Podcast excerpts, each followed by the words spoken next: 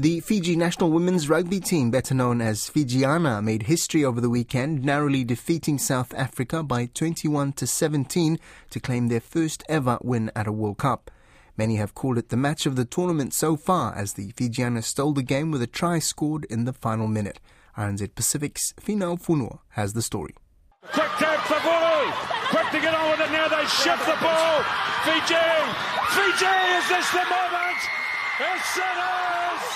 It was a stunning try, scored right between the posts by number 8 Karalaini Naisewa, who had to break through three tacklers to get over the line. The try was set up by Fijiana prop Sitedi Rasolea, who was awarded player of the match as she relentlessly ploughed through South Africa's forwards from beginning to end. Rasolea turned down an offer to play for her home nation Australia in the World Cup, instead opting for her nation of heritage. Rasolea said the team were still coming to terms with their accomplishment. I'm still in awe of it now. I don't even, I don't think it's really hit me yet.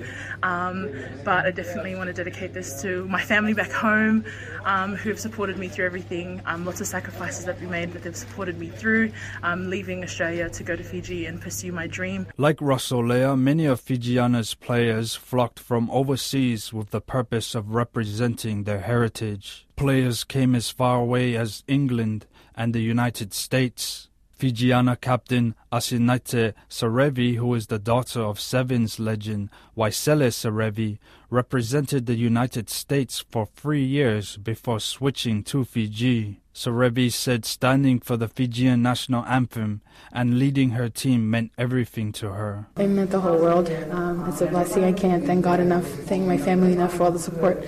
My plan was just to come and um, play for Fiji and represent my country and my family and my, you know, um, everyone. Um, and to be named captain is honestly beyond my dreams.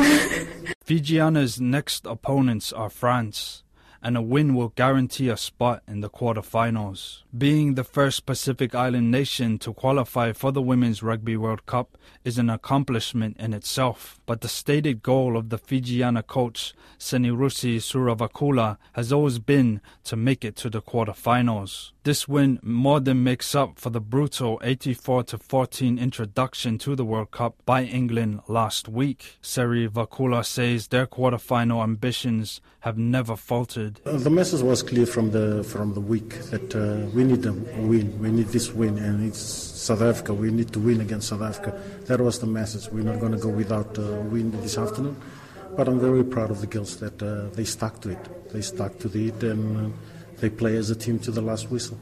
Fiji will play France this Saturday, October 22nd, at the Northland Event Center in Whangarei at 7:15 p.m. local time.